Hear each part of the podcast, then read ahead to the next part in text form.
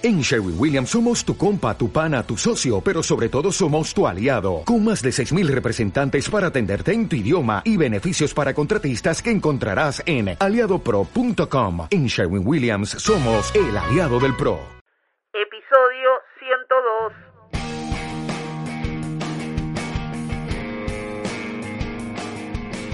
Episodio 102. Qué bien lo dijo, Gato ¿eh? Néctar. Qué bien lo dijo. Se nota, se nota que fue a, Sí, a- al, al, a al Iser. Iser, no, al otro. Ah, ella fue ahí, Iser. Yo soy de Isa. Ah. Un prestigio especial, Elisa. Sí. Es como, Sí. for- eh, como Formento. No, No, él no sé fue si a. Formento Formento fue a Cosal. Es más, Ah, esta noche bueno, tengo que ir a Cosal. Sí. eh, así que lo voy a ver a Formento, que hay una- un par de fotos de Formento. Para mí el, el ISER es como ir al, al Nacional Buenos Aires, por ejemplo. Es como, Y ¿no? sí, Es equivalente. Tengo que decir que sí. Y el COSAL vendría a ser el ILSE, ponele. El Ilse. Los que no van al. Los que no entraron porque los bocharon. Los que no entran en el, en el Nacional Buenos Aires tienen que irse. Sí. Buah. Ahí, después de esta digresión inicial, Nos eh, damos bienvenida, le damos la bienvenida a nuestros, A nuestros queridos nuestros oyentes. al episodio 102. Eh, Yo soy Tinto, allá está Susanet. Hola. Y Willy, Y ¿qué tal? Willy, muy bien, Sí. muy bien. Estamos acá todos ah, Oh. haciendo chistes de locutores, Salud. que son los chistes más divertidos que existen. Sí, Sí. re divertido. Mucho Los más divertidos que los chistes sobre la loca de los gatos.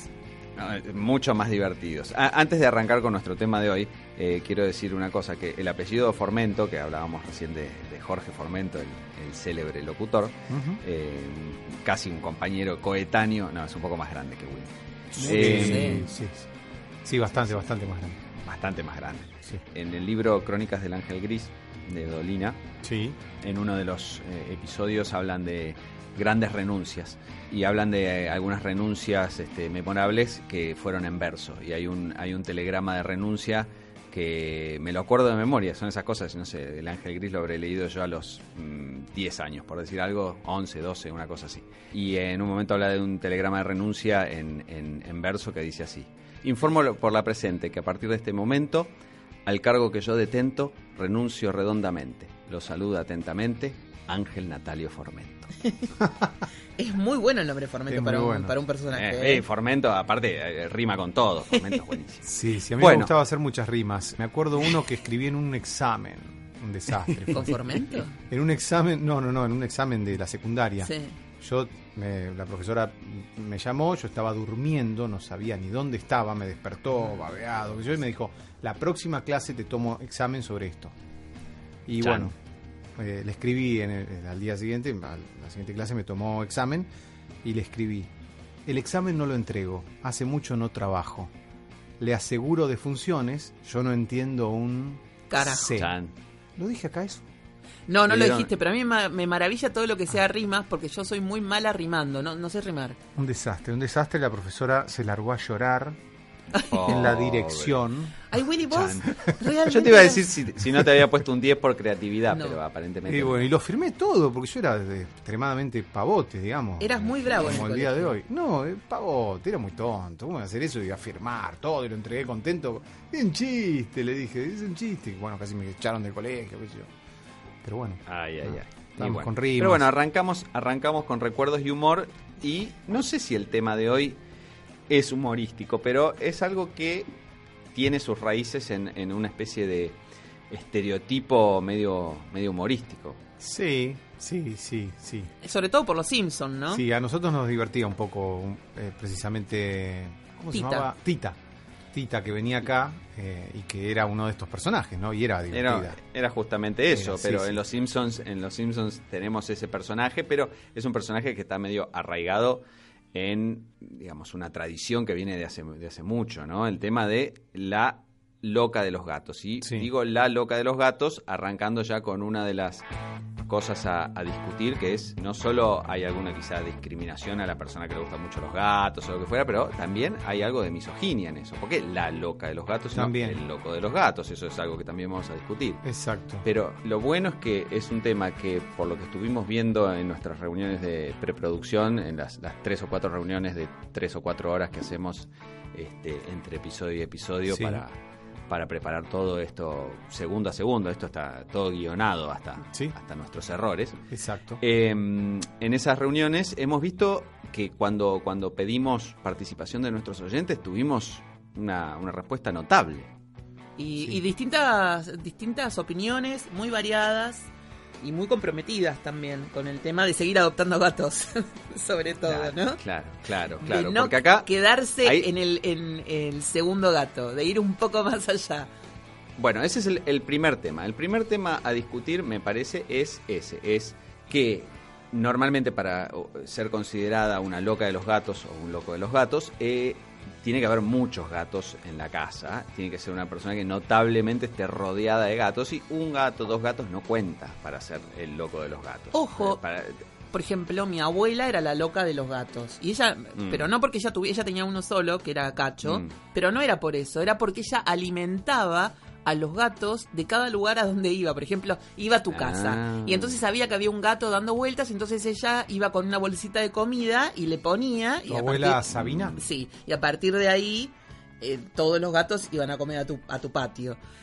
Claro, Claro, claro. claro. pero hay gente que hace eso, que, que pone, a, a Ah. pesar de que los gatos no son propios, a los gatos de la calle o gatos de algún vecino que yo, pone comida afuera o a cierta hora sale y se sienta en la vereda. Esas personas califican a como, como loco, loca, locos. Yo creo que si yo Loques lo... se diría. Y puede ser. El inclusivo sería loques. No sé, no sé cómo se pronuncia la X, no sé, a mí me complica mucho el inclusivo, no sé, pero ponele que loques. Loques de los gatos. Eh, Eh, los que dan de com- comida en Florencia la calle. Echeves, la periodista escritora Florencia Sí. ella pone eh, comida a Tomás O'Malley, que es el gato de la cuadra, es un gato adoptado por el barrio, Ajá. y ella le pone un plato de comida, o sea que ella le da de comer. Bueno, pero eso no, eso no cuenta, quizá, porque yo pienso que si un, un barrio se puso de acuerdo en adoptar un gato, claro. o los obligó ella. No, ah, no sé, no sé. Me parece Ah, que, ser que es de todos. Pero el tema, que yo lo he visto en el Animal Planet en estos días, eh, yo le, le- le estoy sacando a mi mamá cada vez que voy a comer eh, a su casa, le quito los programas de chimentos o los, pro- o los noticiosos, noticieros, no sé, y le pongo el Animal Planet. Y justo enganchamos un montón de casos de, de mujeres que le daban de comer, alimentaban a, a gatos del barrio y que de pronto, de tener dos gatos en el barrio, Ajá. empezaron a tener de a 20. Y que claro, los vecinos estaban desesperados porque el olor a pis de un gato que estaba sin castrar, Claro. que se pone salvaje, que te ocupa el territorio. Entonces había que llamar a Jackson Galaxy para que lo, lo ayudara a hacer algo con esos gatos. Claro. O Ayudarlos a desterrarlos o, o- o castrarlos hacer y darlos en claro. adopción. Pero era muy difícil. Ujú. De hecho, un matrimonio quería rajar a la hija de la casa porque le había llenado de gatos todo el jardín Claro, claro. y era muy complicado. Y después, bueno, Florencia, que, que también participó en uno de los episodios de Mi gato Dinamita, Florencia Grieco, también escritora, ella le da de comer a los gatos de la cuadra. Ella deja eh, distintos tachitos con comida y agua y los gatos que andan por ahí callejeros se comen. Y una de mis vecinas lo hacía, pero me parece que mi barrio es medio antigato o medio choto, no sé cómo llama, o medio mala onda, no sé.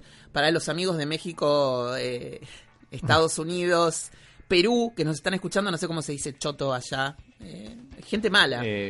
Eh, y sí, gente, gente de, de mala onda, mala onda creo que se que los envenenaba, se los envenenaba y entonces Mm. aparecían los gatos muertos. Todos los días había un gato muerto.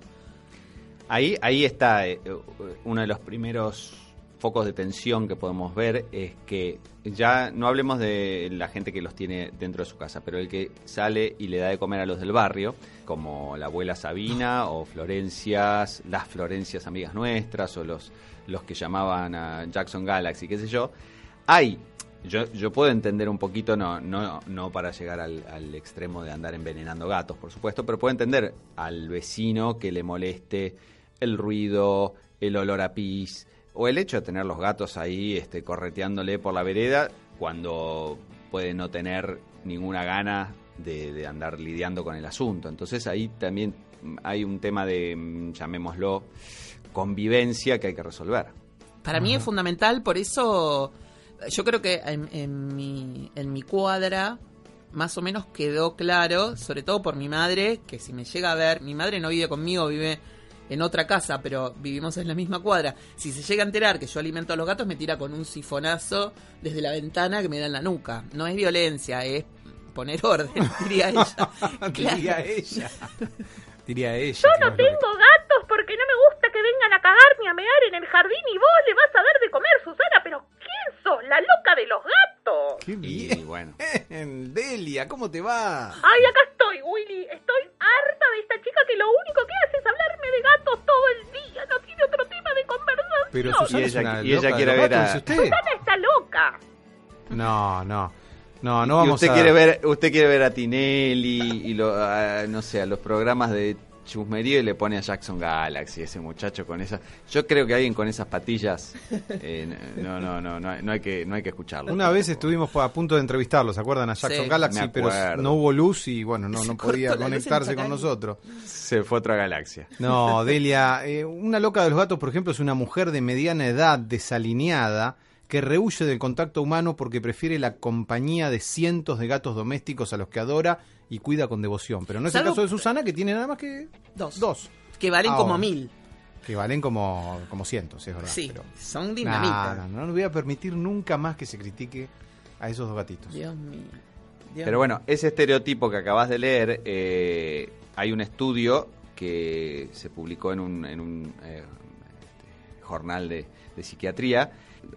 Han estudiado gente que algunos, leo acá, que recolectaron 1.400 animales, ya eso es Claro, el extremo claro. total, ¿no? Eso.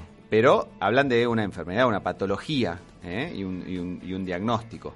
Y eh, me gusta mucho el, el nombre del diagnóstico, que es el, el trastorno de acaparamiento de animales, ese es medio técnico, pero Sí. este me gusta. Síndrome de Diógenes, el famoso, el del perro, Sí. O síndrome de Noé, Sí. claro, el que, el que, el que juntaba, Animales. juntaba animales para salvarlos de la- del diluvio universal. Muy pero, bueno, muy bueno estos dos. eh, hay, un, hay una cosa, se nota que hay, eh, ciertos extremos son caracterizados como patologías. Una cosa es guardar, eh, no sé, porquerías en un cajón y otra cosa es esa gente que tiene la casa tapada de mugre. Y una cosa es tener tres, cuatro gatos o poner un platito afuera para los del barrio y otra cosa es tener 1400 animales en la casa. Claro, yo lo que pienso es que se ha armado espontáneamente una especie de, de, de a ver de qué estamos hablando cuando hablamos de la loca de los gatos y de estamos yendo como de a graduaciones, ¿no? La que no tiene gatos pero que le da de comer a uno en la calle o el- que junta 1400 como los extremos, ¿no? Un delirio. Exacto. ¿A dónde exacto. está la brújula para decir esta o podemos decir la loca de los gatos? Como se ¿Cuántos, ¿Cuántos gatos son demasiado gatos? Claro, ¿cuántos Para gatos mí más son? de tres ya es un delirio. Para mí es, hoy por hoy es insostenible dos. Hoy les dije a los míos, yo no estoy para andar con gatos. no, no puedo, no puedo, no tengo paciencia. Claro, ¿y ellos qué, qué hacían cuando vos le, mientras vos le decías eso? Ah, ni Me- pelota, nada, no, cero. No les importa nada. Me encanta no, que no. igual vos les hablás porque Claro. es- eso es para vos nada más, es para decir, bueno, al- algo hice con esto. Me estoy desahogando, me estoy desahogando. Pero la verdad Sí. es que hoy pensaba, Dios mío, yo no sirvo para tener gatos. Esto se descontrola, se Menos descontrola. mal. Se descontrola. Pará, Susana, que ahora que vamos a empezar a hacernos millonarios, Bueno, una cosa justo no. en ese momento, Puedo vender mis gatos a Rusia. Después tenemos la, pastilla de tintado que habla de, vender mis gatos a Rusia. que habla de eso. la, la pastilla que, que tendremos en un rato habla de una... Es una leyenda urbana, por lo que se ve, porque es algo de esas cosas medievales o victorianas que van pasando de generación en generación y bueno, pero eh, lo van a escuchar, pero básicamente es eh, de una persona que llegó a ser muy rica y llegó a ser este el, el alcalde de Londres y aparentemente arrancó de la pobreza más abyecta y su el inicio de su fortuna fue vender un gato. Bueno. Cosa que nosotros estamos en contra de la, de la venta de animales, somos Sí. muy de, de- de adoptar, pero bueno, en este caso sirvió. Nosotros que nos queremos hacer millonarios, este, esa puede ser una forma, Puede vender ser. un gato. Vendamos los dos, sabe. a ver qué, qué pasa. Vos tenés dos para vender. Yo En tengo una de dos. Igual te voy a decir una cosa, no les estás haciendo una publicidad No, no. muy apetecible como para que la gente diga, te saco esos gatos de las manos porque no, no, no va. Claro. no va. Soy Susana y voy a entrevistar a Delia, que es mi mamá. Hola, Delia. Escúchame. Si yo te digo la loca de los gatos, ¿vos qué pensás? que es la loca de los gatos. Sí, ella misma dice eso. Bueno, pero vos qué pensás, que es una persona que acumula gatos o que es una persona que está loca y que además tiene gatos? Está loca y que además tiene gatos. ¿La abuela Sabina era la loca de los gatos? No, Susana Salguero. ¿Alguien te considera, Susana, la loca de los gatos? Sí. Aparte de tu mamá. Sí, sí, mucha gente, mucha gente y a mí me Ajá. pone muy mal, muy mal, muy Ah, mal. esa es la otra, la otra pregunta. ¿Cómo te pone? Me este, angustia mucho. Sí. Claro, por todo el, primero por el concepto, por lo que significa la loca de los gatos. Segundo porque El, el estigma. Claro. Claro. Claro, yo no tendría, o sea, para mí tener gatos fue un accidente, alguien que me regaló uno y ahí tuve otro y está todo bien, pero no empezaría a tener así alocadamente gato, gato, gato. Pero todo el concepto de, uy, justo te separaste, te vamos a regalar un gato y de ahí sos la loca de los gatos. No, chicos, paremos un poco. Claro. No, no, no, Porque no. no, no fue autobuscado, pero sí podemos decir que desarrollaste una relación y o por lo menos una un cariño y una relación intensa tal que nada, acá estamos 102 capítulos hablando de gatos. Digamos, Exacto, exacto. no es que, ah, bueno, está el gato ahí, qué sé yo, bueno, si me hace compañía, no. Claro. Hago un podcast acerca de gatos y dedico Sí, pero creo que mi me vida al gusta, gato. me gusta más eh, eh, eh, todo lo el que concepto, es, sí, el concepto que la realidad. Porque durante toda mi vida yo he juntado cosas de cosas de gatos. Cuando empecé a tener gatos ya dejé de juntar. Pero por ejemplo, no sé, me regalaban cosas de, del gato de Alicia o me regalaban alguna estatuita de gatos o libros sobre gatos o historias sobre Mm. gatos o películas sobre gatos y estaba todo bien y yo era recontra feliz y decía me encantan los gatos. Después tuve gatos reales. Recién hace Claro. 10 años que tengo gatos. Hasta ese momento Claro. solo Claro. tenía objetos de gatos y estaba Yo me acuerdo bueno. de tus primeras publicaciones sobre gatos, eh, que fueron hace 10 años, como decimos, ¿no? Claro, Que empezaste a publicar, Sí. que me llamaba la atención los nombres que le habías puesto a los gatos. a los gatos. Sí. Pero digamos Ahora- que hasta ese momento yo tenía una vida normal. No, y no solo eso. Déjame que te pregunte esto. Este es un hipotético difícil, pero bueno, Sí. uno puede proyectar a futuro. En, digamos, unos años, 10, 15, cuando ya no estén Courtney y eh, el, el doctor Oli. Bueno, se fue Está- fuerte. No, no, no, no, digo, la- no, no, no, ve- 20 años Razonable, adelante, razonable, sí, sí. Razonable, estamos hablando de la, es así, la vida. la vida misma. La vida misma. los no, no, no se reemplaza un gato, ¿no? Pero ¿tendrías otros gatos, adoptarías otros gatos o un gato eh, para siempre estar con algún gato? ¿O en algún momento de tu vida futura pensás en estar eh, sin gatos, cero gatos en tu, en tu vida? En esto soy súper bipolar, pero súper bipolar. ¿eh? Paso de un nunca más voy a tener gatos a cómo no voy a tener otro gato. Claro. Pero claro, todo el es tiempo, difícil. esto varía segundo a segundo, ¿eh? Es- porque esta mañana me sucedió. Dije, nunca más, Claro. nunca más, nunca más. Se van estos y nunca más un gato, ¿eh? No soporto más esta vida. Y al rato, ay, qué ganas de tener otro gatito. Y el otro día, sin ir más lejos, no se lo, no se lo conté a mucha gente, creo que a, a una persona sola. Estaba, pensaba en Antonio, y que es mi, mi- mi gato, y entonces eh, yo le hablaba a Antonio, al, a donde, al, al- al- al universo, Al éter, al éter, éter. y le decía, cuando yo esté mejor y, y- y me sienta como en posición de volver a adoptar un gato, espero que vos me mandes al gato correcto. Tocan el timbre. Mm. Hola Susana, soy la vecina al lado, la del adiestrador de mascotas. Sí. Encontramos un gatito bebé. Queríamos saber si era tuyo. No. No, le dije, no, no, no es mío, no es mío, no es mío. Y no bajé. No Mirá bajé. dije, cualquier Pero, cosa Susana, después vos le pediste una señal al pobre Y al Antonio. instante. Antonio hace al instante, te manda la, digamos, una respuesta clara y arrugaste como la mejor. No, pero yo le dije cuando estuviera bien, ahora no estoy bien. Claramente. o por ahí él te ve bien. No, y dice, pero "Ya es que lista". él te ve bien, él sabe que estás bien. A veces uno se cree que está mal y no está mal. En realidad estás bien. Ya Sí. estás. Pero yo ahí dije, la a mí me pasa como psicólogo, tengo pacientes que vos decís, pero no está tan mal como este muchacho cree. Y uno de afuera lo ve claramente. Eso es lo que le por puede ahí haber la pasado. persona se cree que está peor de lo que está. Por ahí vos te pensás que estás peor de lo que estás y en realidad Exacto, estás es bien. el- bueno, el 90% de las veces nos pasa eso, creemos que estamos peor de lo que Claro. el otro dice, pero vamos, estás re bien. Y yo ahí pensé, claro, la vecina debe creer que yo soy la loca de los gatos, porque justo a mí me viene a tocar el timbre. Che, pensamos que era Claro. tuyo. Mi gato dinamita, un producto invendible.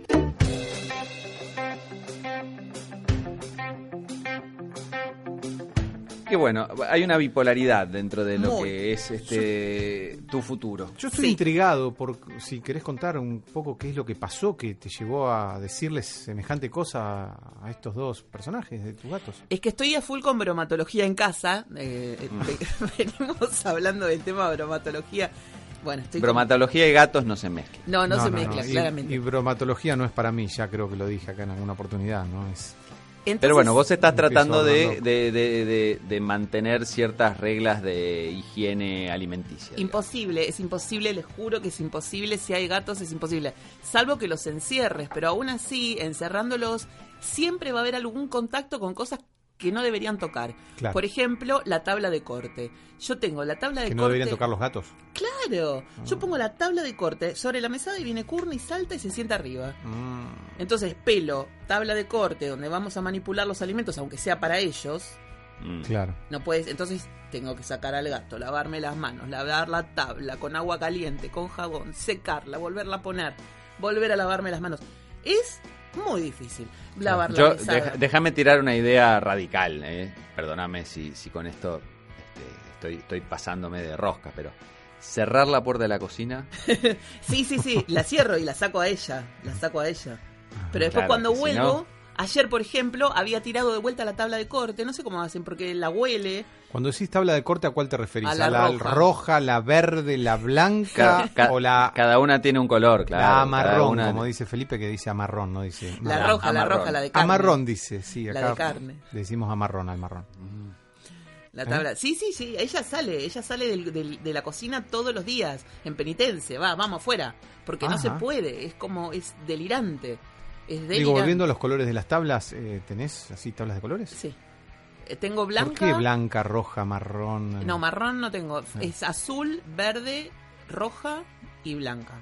Las, Mm. las, las de casa tienen como una especie de solapita que tiene hasta el dibujo. Entonces, por- ahora no me acuerdo, pero creo que la verde es la de verdura, entonces vos eh, la agarrás y no solo está la tabla, sino que tiene como una solapita con el dibujo de una zanahoria. Claro. Ah. Después otra tiene un dibujo de una chuleta. Sí. Entonces, la de carne Son las de. La Joseph. otra- Ah, no sé de dónde son. Están ahí, están, aparecieron. Calculo que les habrá comprado alguien acá, pero son así, entonces es muy fácil darse cuenta. Claro, sí. No, yo tengo unas de madera con unas rajaduras. Te que- pido por favor. ¿Eh? ¿Sabés cómo agarra, sabés cómo se agarra ¿Por la bacteria a la ¿Qué tiene de madera con uñas y dientes? La bacteria la no se va más de ahí. ¿Qué vos decís que no? No, yo le quise tirar la tabla de corte a mi mamá el otro día y casi me tiré a ella a mí. Al, al Ahora, vos estás entre la bromo- bromatología, el fermentismo, Todo, todo. ¿no? Eh, es delicado el- la conexión bromatología-fermentismo, porque yo hice, bueno, ahora hice masa madre, estoy haciendo yogur y todo eso, y digo, ¿cuándo las bacterias están bien y cuándo están mal? No, pero ¿Cuándo ahí los bien. Y sí, pero ¿cómo sé cuándo el yogur Yo se creo que la bromatología se, se ocupa de la bacteria mala, ¿no? Pero Claro. hay algunas que son difíciles, hay algunas que son difíciles. Pero si vos del dejás el yogur por fuera de, de la, de la heladera, no sé, fermentando, Claro, un- claro. no sé, ¿fermenta el yogur? Y sí, Es fermento eso. sí. Y sí. Claro. Eh, digo, Es- bueno, ¿cuánto? Eso es que- seis horas, empiezan a crecer bichitos malos. Yo no sé si comería un yogur que, que de eso yo no lo comería, pero sé que a los gatos Yo lo te hice pero- yogur claro. eh, y bueno, lo hice como... No se hacía, entonces estuve como 12 horas con el yogur afuera de la heladera. Salió que se riquísimo. hizo. Hasta que se hizo. Y no murió nadie. No. Yo me acuerdo no. de mi, ma- mi mamá de chico, a mí me decía, esta es, es muy buena. Suponete que, no sé, me quería hacer un, un pan y una tostada, ¿no? Y voy a agarrar el pan y tenía, viste, ya cuando empiezan a tener alguna manchita verde. Y mi mamá decía, pero tostalo igual. Es- el Roquefort tiene lo mismo y no pasa nada. Ay, Ese- Delia ese era dice su- lo mismo. Claro. esa era su teoría. El Roquefort tiene lo mismo y no pasa nada. Digo, pero yo a los seis años me daba cuenta, pero yo pensaba, mamá, el Roquefort y esto, digamos, debe ser algo distinto. No. No debe ser el mismo bicho. Te Creo digo, no. cuando la manteca se pudre y se pone fea, tiene exacto el olor del Roquefort y se pone verde como el Roquefort. ¿Y también la comés? Así que... No, digo, yo lo que nosotros teníamos una familia de amigos queseros y cada vez que yo decía, mamá, ese, ese, ese queso, por favor, te lo pido. Y ellos me decían, pero Susana, el queso se guarda fuera de la heladera, no todos, obviamente. Me dice, y además, si está verde, es parte del fermento. Se saca esa parte y seguís comiendo el queso. Claro, ¿Cómo te pensás que se hace? afuera. ¿Qué Claro, claro, claro. Yo, yo mi, mi approach a la bromatología, y esto va a espantar a las chicas de bromatología en casa y cualquier profesional del asunto, mi approach es, si no me mata, me fortalece, ¿no? El, el famoso dicho. Entonces, a mí, por Bueno, ejemplo, pero vos tenés la, no sé. la- vos tenés la influencia ya de una madre que a tu tierna infancia te decía eso, Claro, así y que ahí se ve cómo ah. es que, ¿no? y haber vivido en Perú y haber este, comido cualquier cosa. Y había una cosa muy rica en Perú que era una especie de asado que se hacía dentro de la tierra. Te pido por favor. Ah, el curanto. Claro, el curanto, Sí, el curanto rico. buenísimo. Sí. Es todo mugre, está todo, todo pasto y, y barro y, y coso y es todo riquísimo. Y, Comí en Bariloche. eh, claro, es muy rico. Y, mm, y yo, por ejemplo, a mí me tienta muchísimo, si yo voy por la ruta y hay uno ahí con unos salames y unos quesos, pero me tiro de cabeza. Y andás a ver cómo se hicieron eso. Yo no como en restaurantes, por, por, por ejemplo. Pero todo esto lo van- Embutidos, embutidos para bromatología no, es un escándalo, me parece. No. Olvídate, el Me dijo Muxi la otra vez, me dijo, no, no, Willy, no, embutidos no. No, nada, embutidos no. Chicos, no, basta, No la sé, qué cortan. sé yo, es médico, pero bueno. La cortan. Escúchame, nosotros tenemos acá agendado en nuestro cuaderno de notas contactar a las chicas de bromatología en casa para que para tener un, un episodio puntualmente bromatología y gatos Sí, o para- bromatología y animales, porque los perros, verdad, que me parece mucho más complicado, que andan por el Uf. pasto, por la calle pisando caca de otros Ay, perros y entran a tu casa después y se suben a la cama. A mí ya eso de solo pensarlo ya me está dando un ataque de nervios. Ay, no, Así que eso lo tenemos para otro otro especial, me parece no, doble. no, no agotemos el tema, no agotemos el tema. No, no, pero- y con un Alplax me voy a tener que tomar yo de los nervios. porque Olvídate. Pero la, la, la, este, La loca de los gatos no se preocupa por la bromatología. La estereotípica loca de los gatos No. no, le, pro- no le preocupa la no bromatología. se da cuenta, porque- ese es el tema. No, Por eso no, yo no. siempre Claro. digo que más de tres gatos no, porque no podés saber si uno vomita, si uno está enfermo, si a- uno tiene pulgas, cómo sabés cuál es, cómo los empezás a diferenciar. ¿Cuál es cuál? Que eso es Bueno, lo que si le es por la- eso, es interesante también no tener más de dos hijos por ahí. Sí, ¿no? Obvio. Ya está, Obvio. claro. Tenés tres, Obvio. ya decís, ya te perdí. Te No, perdés, sa- no sabés sabés. los nombres. Claro, mi, no, mi- no. mi teoría es uno para cada uno. Como la Entonces, película nosotros, nosotros tuvimos dos. Uno agarra uno, otro agarra el otro y listo. No te sobra ninguno. Y sí, uno para cada Claro. uno. No, la película de Apatow, que el padre de él tuvo mellizos. Dice, no sé, la verdad que no sé cómo, cómo se llaman, no, no, no lo dis- distingo. Ah, y lo tuvo de grande, ¿no? Sí. Sí, sí. No lo distingo. dice. Bueno, no sé, tengo algo acá escrito. ¿Quieren que lea? En- porque Sí, estos son sí, por estudios. favor, siga- a ver, sigamos. A ver, son estudios Son estudios. universitarios, gente seria, que sabe y que son eh, cosas en inglés. En 1981, y según eh, publica Discovery Magazine, se producen los primeros hallazgos relacionados con acumuladores de animales. Y hasta ahora se viene tratando como una variante del trastorno de objetos. Estábamos con el síndrome de, de Noé, por ejemplo, o de Diógenes, o. Bueno. Esto vendría a ser un impulso compulsivo que lleva a la persona a acumular animales de los que no es capaz de hacerse cargo adecuadamente. Terrible. Lo que decíamos, ¿no? Este, este trastorno aún no está reconocido como tal, pero concluye la psicóloga Elisa Arrienti Ferreira y sus colegas de la Universidad Católica de Brasil que debería hacerlo, un trastorno, esto de acumular, bueno, muchísimos animales, no como este de 1400 este, animales. Este, este- este- esto me gusta, esto me gusta. Le, lee lo de los 1400 animales. Eh, léelo si querés, Tinto. Como No, quieras, dice ¿eh? que según, yo, según- sí. bueno, bueno, ponele, según los investigadores, dice eh, eh, Ferreira y sus amigos, no, no Anamá, Elisa. No, Ferreira. no, no.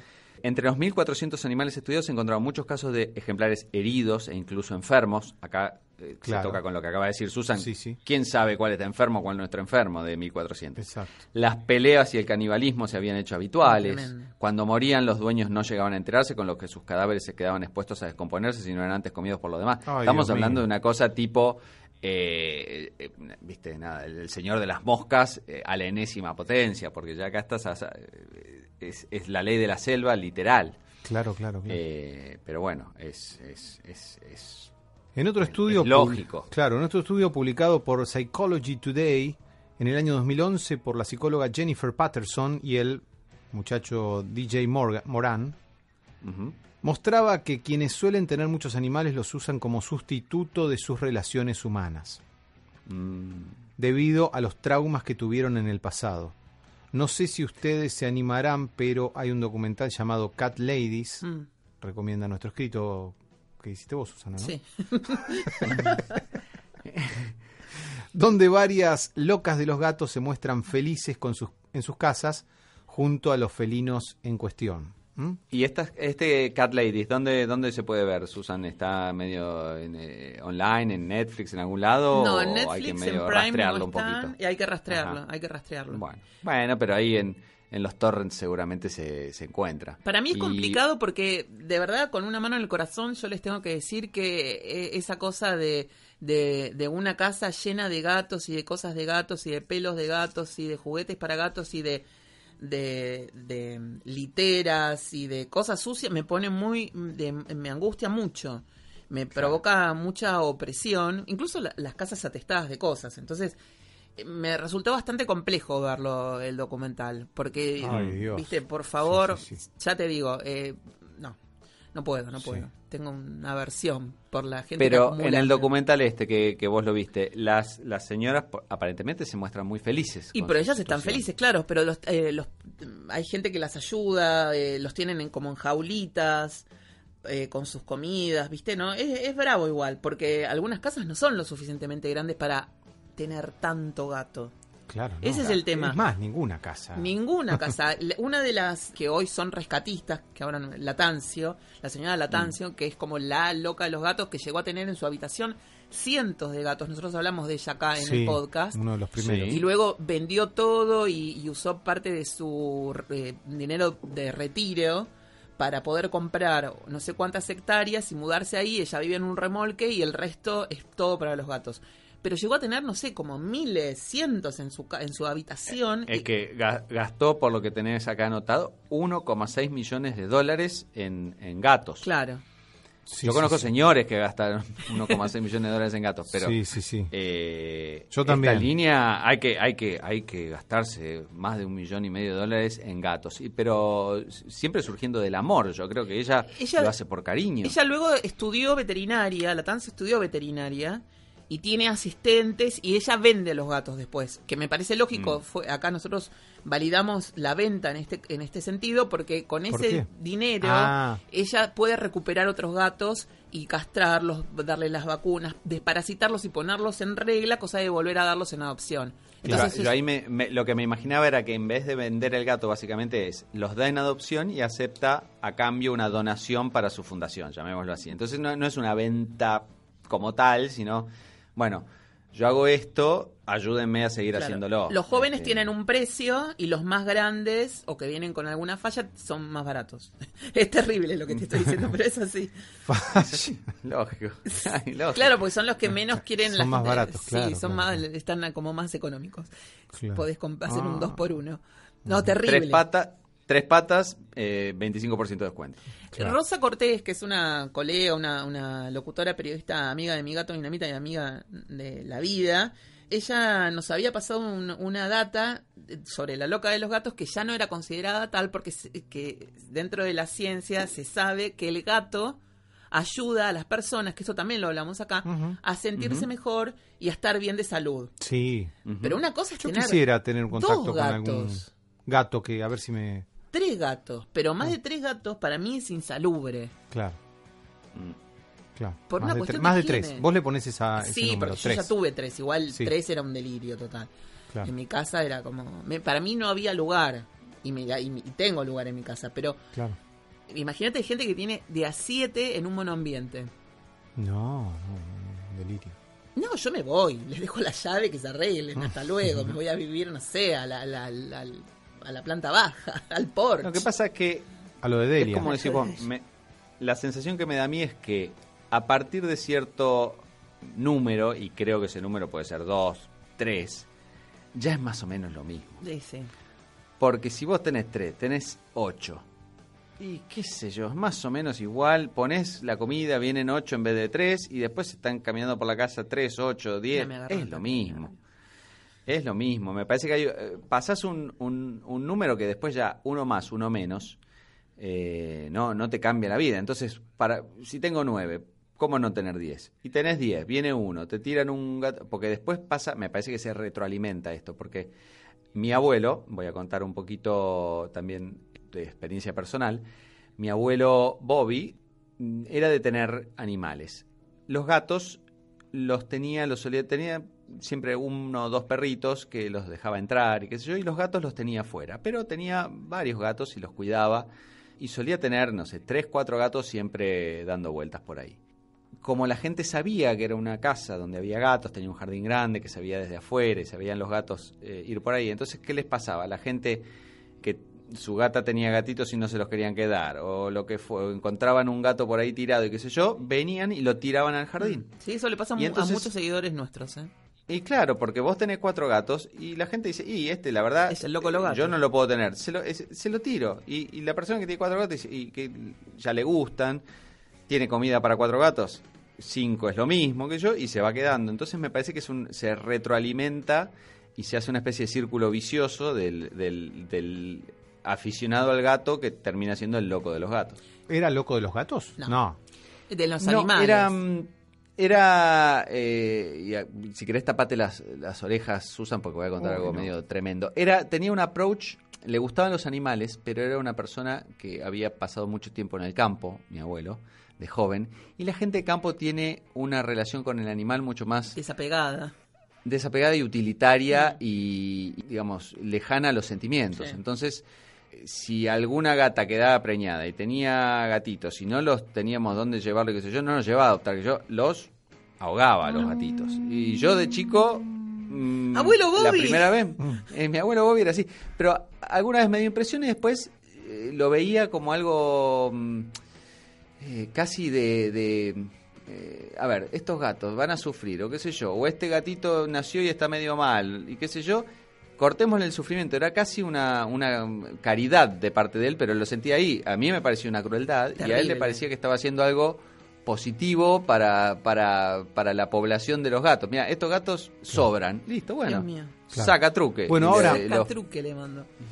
Ahora, eh, qué momento que, que ¿Cómo pasamos. La- esto? tengo a Susana no, que está no hay nada, no hay nada que a resolver. Yo cuento de simplemente descomponerse.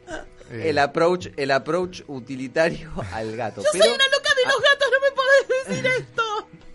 No, pero lo que tranquila, quiero decir tranquila, es que tranquila, tranquila, tranquila, Sí. tranquila, tranquila, tranquila. sí, Para sí que pasaba Susana que le, le dejaban gatos y ya después eh, eso era más de joven y más de grande empezó a aceptar más sí que se quede Ahora tenía, cuando tenía ya tenía entonces- más tiempo Tenía muchos gatos, pero no era un loco de los gatos. O sea que tampoco No, eso no. define el ser loco, loca de los gatos. Exacto, era era un tema de número, pero no no no era no era tipo, ay, tengo un apego fantástico a los gatos, denme más, denme más. No, no, o sea, estaban ahí y si le Claro. tomaba cariño lo dejaba y si no no pasa nada. Bueno, lo que pasa es que ¿Cuántos la matices? diferencia acá, me parece, está en el, en el, en el género, que eso era un poco la discusión. Porque un tipo que tiene, por ejemplo, Horacio, nuestro vecino, que tiene como mil gatos en su casa, no es el loco Mm. de los gatos, y por qué Tita, la señora de la otra cuadra, que tenía toda su casa testada, que no se podía pasar por la esquina, que era un olor apestoso, Sí, sí, sí. era la loca, bueno, porque era la loca de los gatos, Murió, claramente. murió. Y de las palomas también, Y de las palomas, las daba- palomas. dejaba comida en la vereda. Para qué los que no saben, en el estudio de Dinamita, una cuadra, teníamos una loca de los gatos, Tita, que tenía en, en la esquina. Primero no podías pasar, sobre todo en esta época cuando empezaba el calor, porque te morías del olor. Y la señora, además de tener los gatos en muy malas condiciones, porque yo los veía, había uno, uno sí. naranjita que era una, una belleza, pero estaba todo roto y todo Sí, mugriento. Y ese tenía hijitos, porque bueno, obviamente no estaban ninguno castrados. Y ella tiraba comida para los gatos y para las palomas en la puerta. Entonces era todo, todo mugre. Sí, sí, sí. Claro. Un horror. Un horror. Y bueno, cuando se murió, para limpiar todo eso tuvo que venir el ejército, no sé, porque Sí, había sí, mucha sí. gente, policía, bomberos, todo el mundo limpiando. Yo te digo una cosa, le pongo un- le tiro una molotov a la casa y, Y yo había pensado eso también. Somos, somos como muy terminantes, ¿no? Es que me parece que ahí Hoy ya está insalvable. está como No, no, no, yo, dinamita. ese era mi abuelo, yo no, yo no soy, yo no, no, no- no apoyo este y pobre, no se puede defender ya desde la desde Lo hubiésemos llamado a, a Bobby, ¿eh? Bueno, Lo hubiésemos llamado a Bobby. En Quequén, el vecino nuestro, un señor que se fue dejando así estar y se convirtió en una especie de linchera. Sí. Eh, un hombre muy querido, muy amigo, eh, con quien íbamos a pescar y todo. Y ahora el otro día fuimos a pescar con él y con Felipe y él estaba perdido.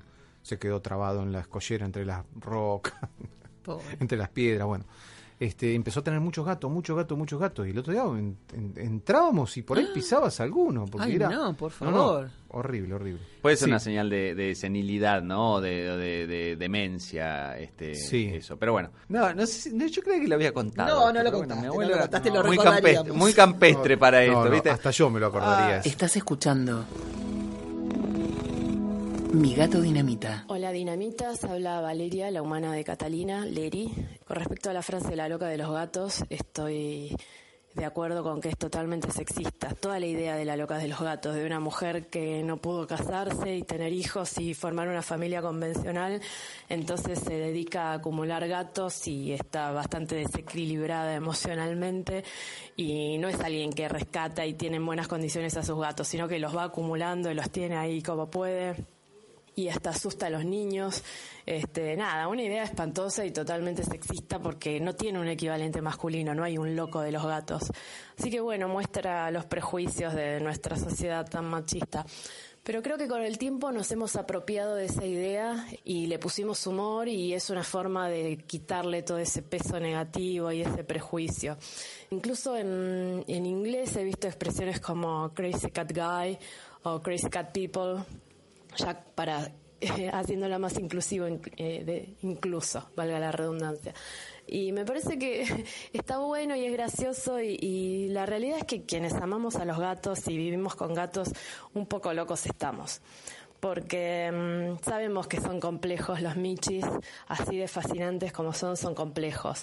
Que esa idea idílica del gatito mimoso ronroneando y amasando, en la realidad eh, son apenas algunos momentos y después es- puede ser más complicado. Pero bueno, aún así los amamos y queremos darles lo mejor, así que un poco locos estamos. Y además fantaseamos siempre con tener alguno más, por más que después no lo hagamos, algunos sí. Y bueno, yo personalmente no tengo muchos gatos, pero tengo cosas de gatos. Tengo, en mi casa tengo calcos, en, en algunos ambientes. En mi casa y en mi trabajo tengo eh, almanaques, tengo eh, espejito de cartera con eh, motivos de gato, tengo un neceser de gatos, adornos de gatos que me regalan. Eh, y muchas cosas las compro a los rescatistas para poder colaborar con esa tarea tan hermosa que hacen. Así que bueno, yo siempre hago el chiste eh, de que estoy haciendo carrera para eh, cuando llegue a la edad de jubilarme recibirme oficialmente de loca de los gatos y nada, es una manera de decir que son parte de nuestra vida y así queremos que siga siendo. Así que bueno, besos, vamos adelante, Crazy Cat People. Le vamos a mandar el carnet. Le El mandamos, le mandamos. Eh, eh, eh, ella era Leri, ¿no? Leri. Ahí habla al principio de algo, de algo que estuvimos medio eh, tocando y que está también en nuestras, en nuestras notas, que es eh, el, el sexismo, eh, la discriminación Sí. por género de esto de la loca de los gatos. Y acá hay un, hay un estudio hecho sobre, bastante reciente, sobre los millennials de Estados Unidos y sus mascotas, que muestra varias cosas. Una, que, mucha gente está posponiendo paternidad para, para cuidar animales, ¿no? Y que acá está lo notable de, que va en contra de este estereotipo, que los hombres están superando a las mujeres en cuanto a buscar compañía animal. De acuerdo con un estudio de Mintel Group, una empresa privada de investigación de mercado de, de Londres, el 48% de los millennials hombres estadounidenses entre 18 y 34 años tienen gatos. 48%. En comparación con el 35% de las mujeres. Así que realmente lo que vemos es que ese, ese estereotipo de que la mujer es la loca de los gatos está, me parece que perdiendo su asidero en la realidad. Sí, el sí, tema sí. Es, el- es la forma, ¿no? Porque uno nunca va a decir, ay, Willy es el loco de los gatos. Siempre No, es... eso No sé, bueno. no lo van a decir seguro. Susanette es la loca de los gatos. Bueno, es lo, es lo que dice Leri ahí, porque Claro. no está eh, el loco de los gatos, este, y, y la loca de los gatos ya quedó como una frase humorística y, y- y como que engancha más y nadie dice el loco de los gatos. Pero eh, la realidad está comprobando que, que- que no es tan así. Estamos empezando a armar la- las batas de- porque la loca de los gatos usa bata. Ajá. Claro, sí, bata, y bata, el pelo todo batido y un gato ahí en la cabeza. Claro, Claro, ahí, claro, para claro. empezar a vender el, para el merchandising, ¿no? batas de mi gato dinamita para las locas de los gatos. Bueno, la bata remit- remitiría algo del orden de la depresión, ¿no? Claro, Alguien que no sí. se levanta de la cama, Sí, o que no Exacto. sale de su que no casa. sale de su casa. Sí, Y tenemos, Sí, estamos gente que... patologizando claramente a la loca de los gatos. sí. Bueno, acá, acá en, en uno de los eh, de las respuestas que, que tuvimos a nuestra convocatoria, Marivale, arroba Marivale73, dijo, tengo tres gatos y ando siempre en bata. Entonces ya dice, sospecho que estoy sobrecalificada para, lo- para ser eh, loca de los gatos. Pero el tema de la bata, claro, remite a eso, a esa- a la depresión o al encierro de la persona que no directamente ni se viste. Cuando se haga entrega de los premios Mi Gato Dinamita, el, el premio que sería una bata, por ejemplo, en Una bata es esculpida buena, en- ¿eh? No, Una una, bata. una, ¿Cuál una estatuita. Una bata real Una y le ponemos la La bata. estatuita, ¿de qué sería? De la loca de los gatos. Está el obelisco con las caritas, Ah. está esto. ¿Esto sería? Una señora col- con gatos colgando por el... Y Claro. la bata, la, pero la bata ya la viene bata. como, como un Pa- souvenir. La bata de regalo, como las chicas de las chicas de Qué bueno. eh, esto es un crimen. ¿Que regalan cuchillos? No, tienen ya tienen merchandising, abrieron un shop este, y, y les mandamos un gran saludo a ellas, pero abrieron un shop y se pueden comprar una remera, podcast o una taza, pero bueno, nosotros también podemos hacer la bata, la bata de, de mi gato dinamita y la persona que se compra una bata. Unas con pantuflas el logo de mi gato ¿eh? dinamita, Una- las pantuflas de mi gato dinamita, ya directamente para mí hay que mandarle a, a la gente del Borda y barra o el Moyano, según vamos a- corresponda. Claro. A Ah, que podemos a hacer buscar. contacto a través de Horacio, que Horacio, tiene al bien, hijo en el borda. sí. Sí, directamente hay que Sí. mandarlo, directamente hay que mandarlo. Sí. Con, con el envío le mandamos directamente ya El la, al borde. la- la internación, sí. A ver Sí, qué claro. otros mensajes tenemos eh, escritos u orales. Si quieren leo un par de, Dale. de- de mensajes escritos breves, después tenemos uno más largo de, de nuestro amigo Mauro y- Lorenz. y, diseñador de nuestro logo, Mauro. Tenemos, por ejemplo, a, a Nati, eh, arroba Magul Paraguaya, que dice, Estado, cada vez que veo pasar un posteo para adoptar a un Michi, me tengo que morder los codos para no buscarlo. Así que tengo todas las condiciones para ser Cat Lady. ¿eh? Eh, porque eso es una cosa que se ve mucho en Twitter y calculo que en Facebook también, no voy mucho a Facebook, pero debe aparecer mucho, el, la oferta de- Sí. del gato en adopción Sí. y la gente que se tienta enseguida y, y es así. Tenemos a- acá un, un hombre saltando eh, y mostrando que este estudio es real, a Wilson Campanena, este, arroba Wilfercamp, que dice que ya es el loco porque tiene cinco gatos. Acá pasando ampliamente el límite Susanet de tres. El, el Susanet Limit de tres. Y Crazy tenemos Cat a, Guy. Ajá, sí. Y Victoria, Vicky Pérez Ávila, dice que ya parece que está haciendo una loca de los, de los gatos porque tiene siete gatas y gatos con edades que van desde el año a los 20 años, así que directamente tiene desde la guardería hasta el geriátrico. Por Dios. Eh, pero a la vez también dice que arranquea entre las cosas más dulces de la vida diaria, así que Sí, es una cat lady feliz, Sí. feliz. Tengo uno Este- más acá, Tinto. A ver. Marivale, arroba Marivale73. Tengo Eh, tres. ¿Lo leyó recién? ¿Lo leíste recién? Ah, sí, es la de la bata. De es la de la bata. La salteé porque era la de la bata.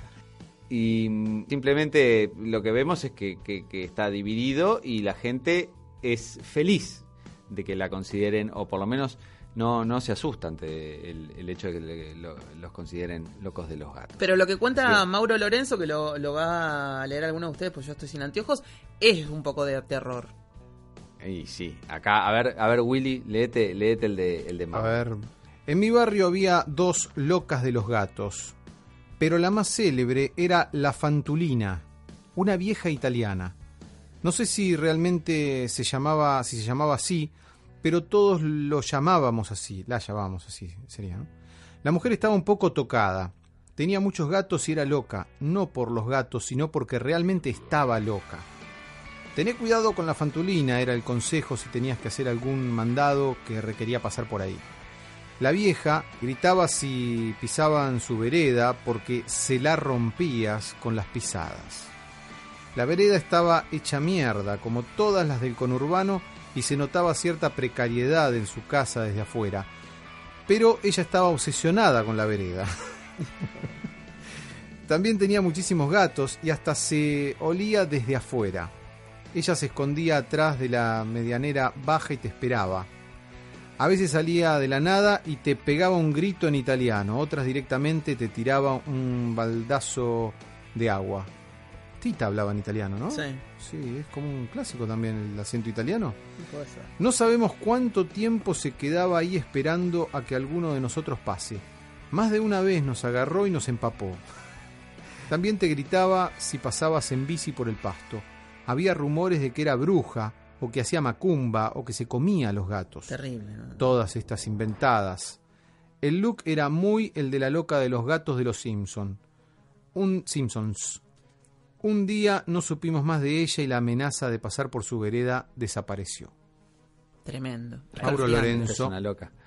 Y si parece que hay una, una eh, no sé si podemos hacer la- el contacto entre italiani, O cualquier cosa. italianismo y, y loca, pero sí en, en el, el- el hecho de que acá me parece que una cosa va antes que la otra. Me parece que la señora era loca desde antes Claro. y lo de los gatos vino Como consecuencia, aparejado. claro. Pero quizá un poquito como el amigo de Willy de Quequén, que Claro. se volvió loco primero y se empezó a llenar de gatos después. Exacto. Eh, así que hay que ver ahí qué es lo que ocurrió primero. Claro. Y tenemos más mensajes. Estamos Más a full con los mensajes. mensajes. Más mensajes de audio. Vamos a que siga. Vamos a que siga. Hola, yo soy Lula, los sigo hace un tiempo en el podcast y en Twitter. Eh, les quería contar mi experiencia con tener más de un gato. Yo me crié en Mercedes, en una casa con patio bastante grande. Teníamos tres gatas y un perrito y hemos tenido hasta gallinas, teros, la tortuga, que es la única que vive hasta el día de hoy. Pero desde que me vine a vivir sola, vivo en Palermo en un monoambiente. La verdad es que me encantaría tener más gatos o más mascotas, pero no puedo por un tema de espacio y porque estoy 12 horas fuera de casa por trabajo. Entonces tengo un gatito solo. Acá estamos los dos en la terraza eh, con Blasito. Lo estoy paseando con la correa acá en la terraza. Y por él también decidí pasar de un lugar que era más chiquito y más cerrado a un departamento con balcón que tiene cerramiento. Yo creo que, que si uno tiene un animal, lo fundamental es darle una calidad de vida decente, poder darle alimento de la mejor calidad que uno pueda, eh, atenderlo, eh, gastarse en llevarlo al veterinario, en darle las vacunas todos los años. Y por más que a mí me encantaría tener tres gatos, que creo que es el límite de cantidad de animales para poderlos atender lo mejor posible, por el espacio en el que vivo no puedo. Y mis ansias de tener más gatitos o de ver más gatitos las suplo de, alguna forma colaborando desde hace dos años con Gatitos de Belgrano, que vamos y alimentamos gatos en, en algunas colonias. Y también nada, los gatos de mis amigas es como si fueran mis gatos, también los adoro. Simplemente creo que, que tener un animalito es una responsabilidad. Así como uno si tiene una planta tiene que tener el tiempo de regarla, si tiene un animalito tiene que tener el tiempo de, de darle comida y juegos y cariño y el espacio mínimo indispensable para que sea sano y feliz. Les mandamos un beso con Blas, los escuchamos siempre. Lula es muy, muy interesante lo de Lula porque yo recuerdo un, un tuit de ella donde contaba que vivía en un monoambiente oscuro, creo que era interno, un departamento interno, Sí. y que cuando a veces sacaba al gato por alguna cuestión o tenía que llevarlo en tren al, a, no sé, al veterinario, el gato se desesperaba por ver el paisaje y por ver la luz. Y entonces ahí se dio cuenta de que tenía que cambiarse de lugar e irse a otro departamento donde pudiera tener un poco de entrada, de sea luminoso. Claro, Sí, claro. se Por bien. mudó a algo con, con balcón, por lo que cuenta, y también tiene una terraza Sí. donde lo estaba paseando, de hecho, en ese momento. Sí. Y bueno. creo que acá vemos un ejemplo de una persona con quizás una- un potencial de ser, entre comillas, loca de los gatos, de, de- de tener muchos... No, no, no, por- digo, adoptar muchos gatos, etcétera, etcétera, Sí. pero que se da cuenta de los límites, los límites de el lugar donde vive, de los límites de... Una persona de- con la el- responsabilidad que, Claro, que- el que- tiempo que, que le puede dedicar. que promovemos. Y, y lo canaliza por otro lado, que es este mm, colaborando en una en un grupo de gente que, que le da de comer a, a gatos este, en el barrio, etcétera, etcétera. Me parece que es como alguien que eh, frena un poco esos impulsos y sabe canalizarlos de una manera lógica, ¿no? Claro, claro, exactamente. Sí, sí, sí. sí. Mi gato Dinamita convocó a Frutilla. Frutilla es una influencer, youtuber muy famosa. La pueden encontrar los que tienen Prime Amazon. Ajá. En, bueno, buscan Frutilla Picante y ahí la, la van a encontrar. Sus episodios de YouTube ya están ahí disponibles. Es muy divertida, es muy hipnótica y tiene una gata que es muy linda. Es una gata carey. Y nosotros la convocamos para pedirle como influencer Sí. su opinión. Y si puedo ponerlo en punta, a ver. Hola, mi gato dinamita. Bueno, soy frutilla. Eh, con respecto a la loca de los gatos, sí me parece un término bastante sexista. Es como que se le dice la loca de los gatos y nunca hay como un loco de los gatos. No entiendo por qué. Pero por otro lado me da un poco de risa y yo me asumo como una eh, loca de los gatos o más bien como una amante de los gatos eh, y podría vivir eh, rodeada de gatos hasta el fin de los tiempos. Así que me parece que podemos tomárnoslo con humor. Y sospecho que en el fondo los que impulsaron el término fueron los mismos gatos. Yo creo que algo se traen entre manos y ellos son los que difunden los rumores. Bueno, les mando un abrazo gigante.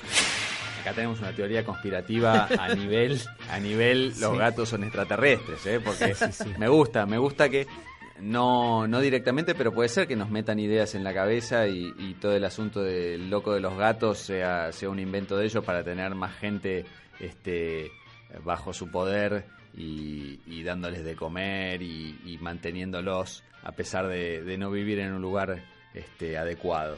Los locos de los gatos que están escuchando en este momento, locos y locas, pueden buscar en el canal de Frutilla, de- en el canal de Frutilla Picante, un video donde ella presenta comida, que es su gata, y van a ver lo que ¿Cómo es. se llama? Comida.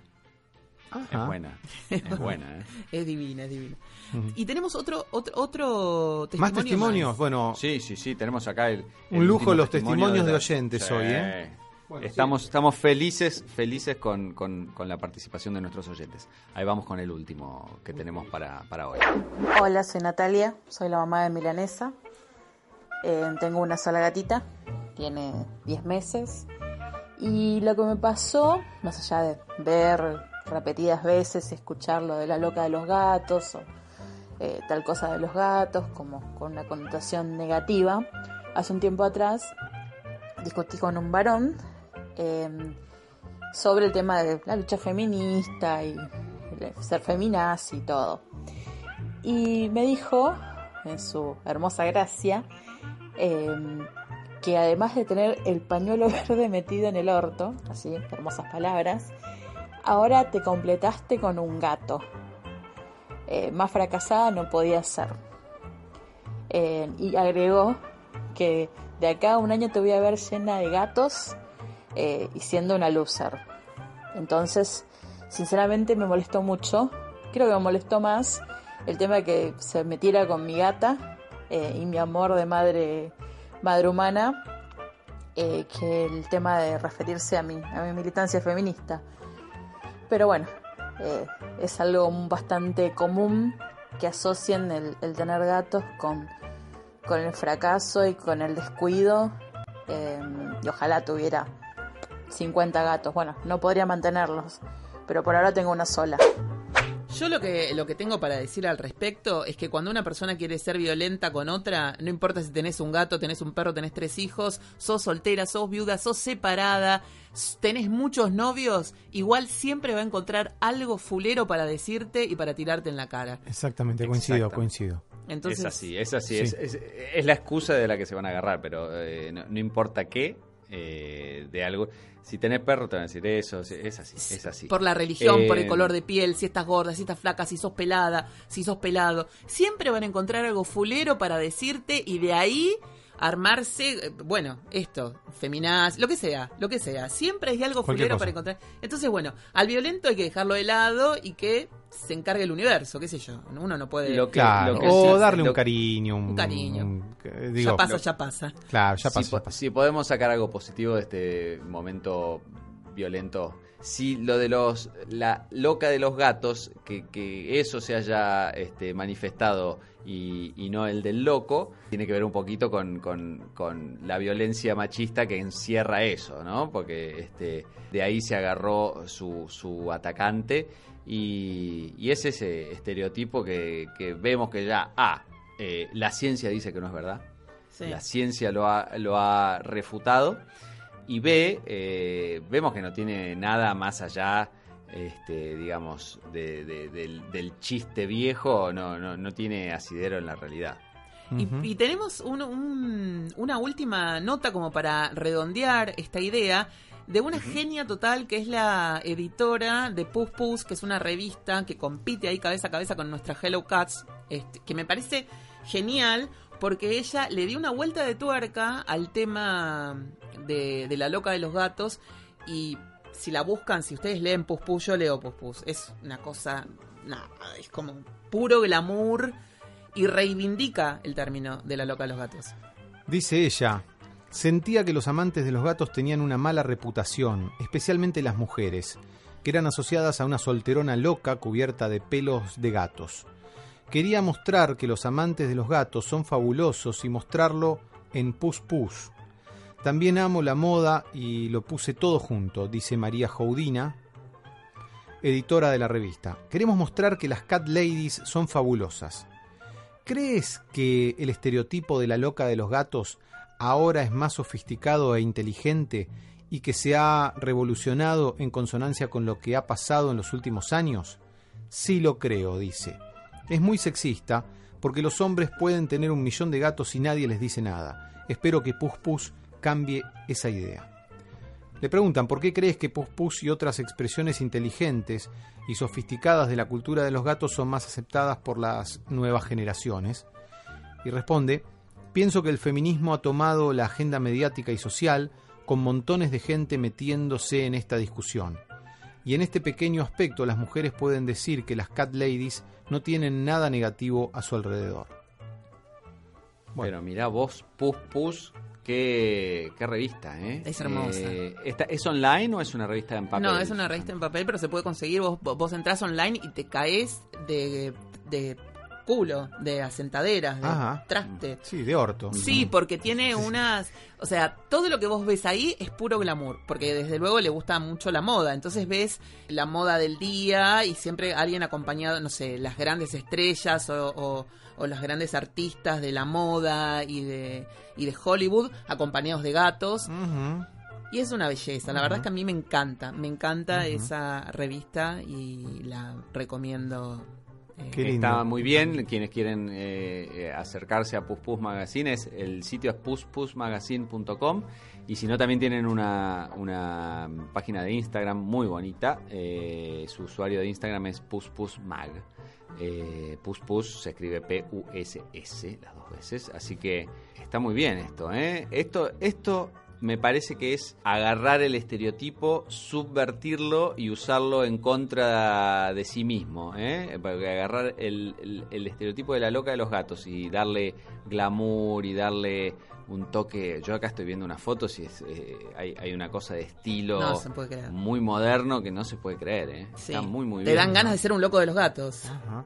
La verdad que sí. La verdad que Si sí. viene Sí, acompañado hay- de unas medias italianas como las que seguramente estarás viendo en este momento, y bueno, que vengan los gatos.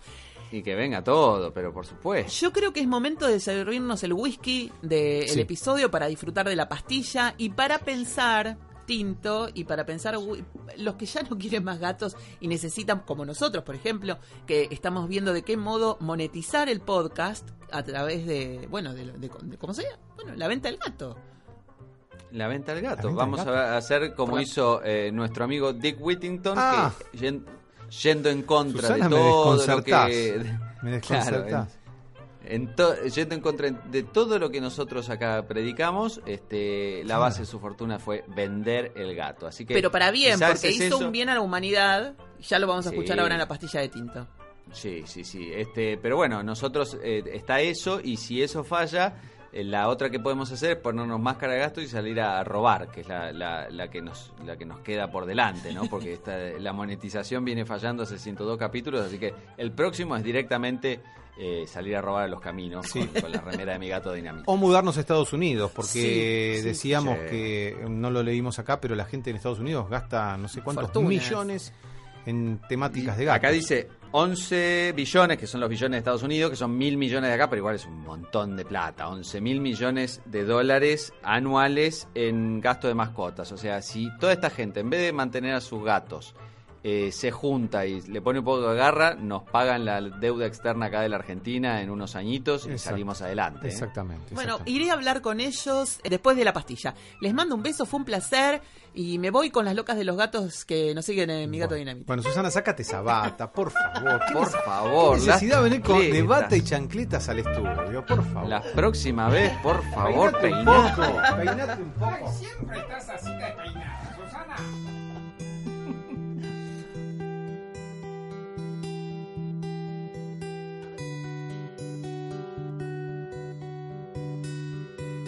Cualquiera que lleve algún tiempo escuchando nuestro podcast, o incluso si este es el primer episodio con el que se cruzan, sabrán que somos grandes impulsores de la adopción responsable de mascotas, particularmente gatos, y que nos oponemos a la comercialización de nuestros compañeros felinos.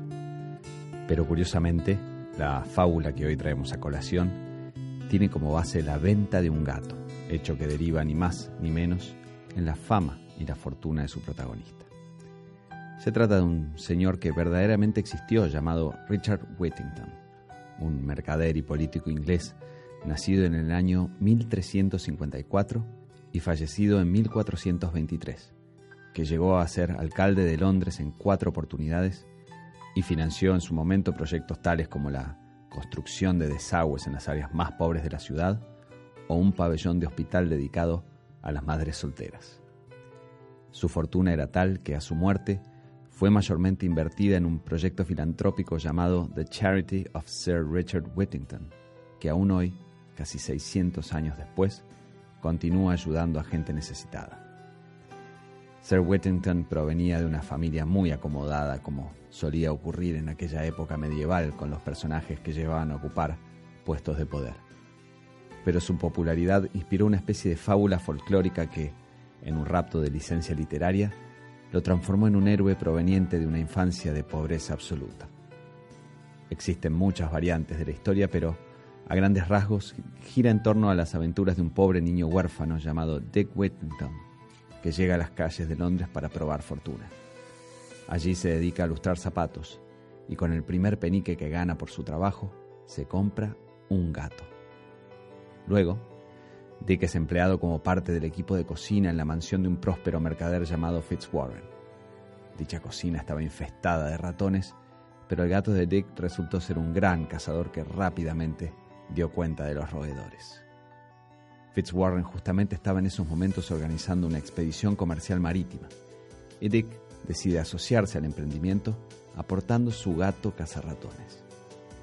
Pero una vez zarpado el barco, Dick Whittington se desencanta con su trabajo en la casa de Fitzwarren, que pagaba poco y nada, y decide abandonar Londres para regresar a su pueblo natal.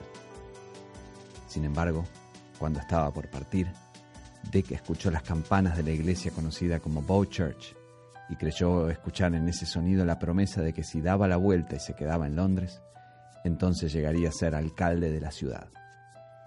Volvió entonces a su duro trabajo y quiso la suerte que el barco de la expedición de Fitzwarren llegara a tierras de un rey moro en las costas berberiscas, quien al intentar ofrecer un banquete a los mercaderes ingleses, encontró que sus salones estaban infestados de ratas y ratones. Pero sus invitados ofrecieron los servicios del gato de Dick, que rápidamente dio cuenta de todos los indeseados roedores, y el rey moro quedó tan impresionado con la proeza que pagó en oro diez veces más por el gato que por toda la carga de bienes que traía el barco. Así, a la vuelta de la expedición, la parte de las ganancias que correspondía a Dick Whittington era suficiente para que su fortuna superara ampliamente a la del mismísimo Fitzwarren. La historia concluye con Dick casándose con la hija de Fitzwarren y transformándose efectivamente en alcalde de Londres, tal cual habían augurado aquellas campanas. La historia de Dick Whittington y su gato continúa siendo muy popular, representándose año tras año en escenarios del Reino Unido en forma de pantomime o panto, que es una variante de teatro musical dedicada a la familia, derivada en parte de la tradicional comedia del arte italiana, y que se representa con mayor asiduidad en épocas navideñas. Así que ya saben, amigas y amigos, quizás ese gato que hoy los vuelve locos trayendo las lauchas que caza por ahí, pueda llegar a ser la clave de la fama y la fortuna en el futuro de sus vidas. Desde aquí les deseamos que tengan tanta suerte felina como el bueno de Dick Whittington. Esto fue Mi Gato Dinamita. Seguimos en Spotify, Instagram, Twitter, YouTube y Facebook.